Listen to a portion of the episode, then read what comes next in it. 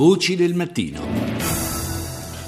Sono giornate molto calde per l'Europa, due paesi, Grecia e Gran Bretagna, vivono quelli che potenzialmente sono momenti chiave. La Grecia in particolare resta un po' un rebus da una parte con eh, un atto di forza nei confronti della troica finanziaria.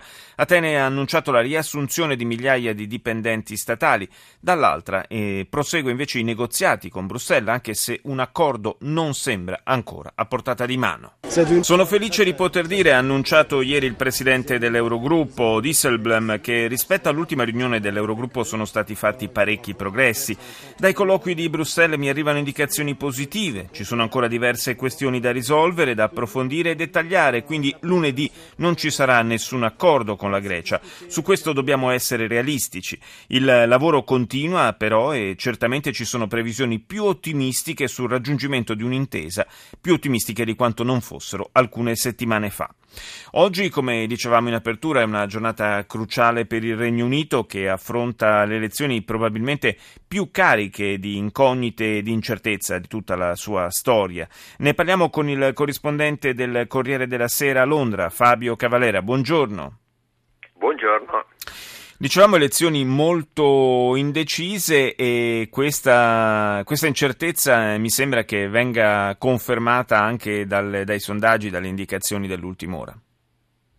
Sì, certamente, anche i sondaggi, gli ultimissimi sondaggi di ieri danno un uh, risultato sostan- di sostanziale parità, uh, 35% e 35%, 34% e 34%, poco cambia, uh, ma sostanzialmente una situazione di parità.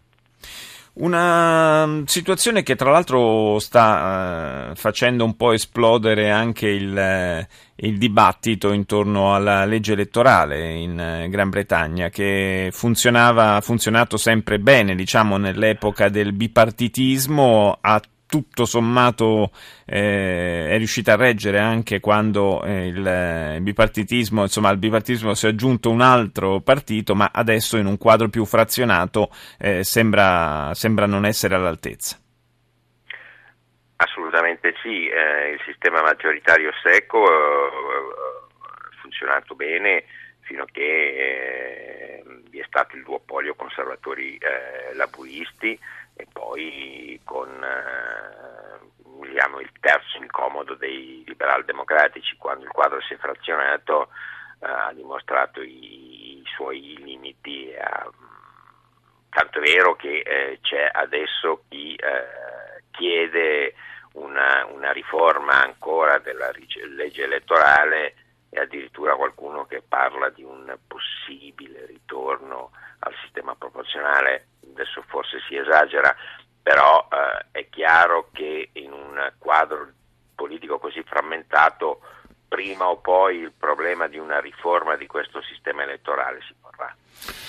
Sì, eh, certamente si rischia di avere un, una, un sostanziale stallo dopo, dopo, il voto di oggi eh, e c'è un, un, tema che è stato che è un po' sullo sfondo, che è quello dell'Europa, cioè in, in prospettiva, insomma, eh, all'orizzonte questo referendum sull'Europa eh, ventilato dal Premier Cameron, c'è lo UKIP che insomma sappiamo bene essere su posizioni a dir poco euroscettiche, però alla fine il tema dell'Europa non è stato così presente nella campagna elettorale. È proprio così, eh, l'Europa è stato un tema secondario, è stata una campagna elettorale molto eh, centrata sul, sui temi dell'economia e sull'austerità, sulla necessità di, eh, della crescita, sui tagli alla spesa pubblica, sono i temi che hanno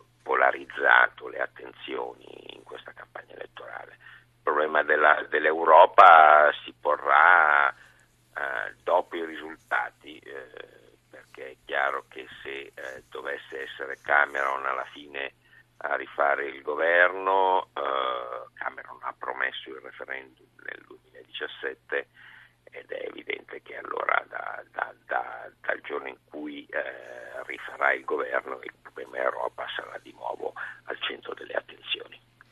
Io ringrazio Fabio Cavalera, corrispondente del Corriere della Sera da Londra, grazie per essere stato con noi.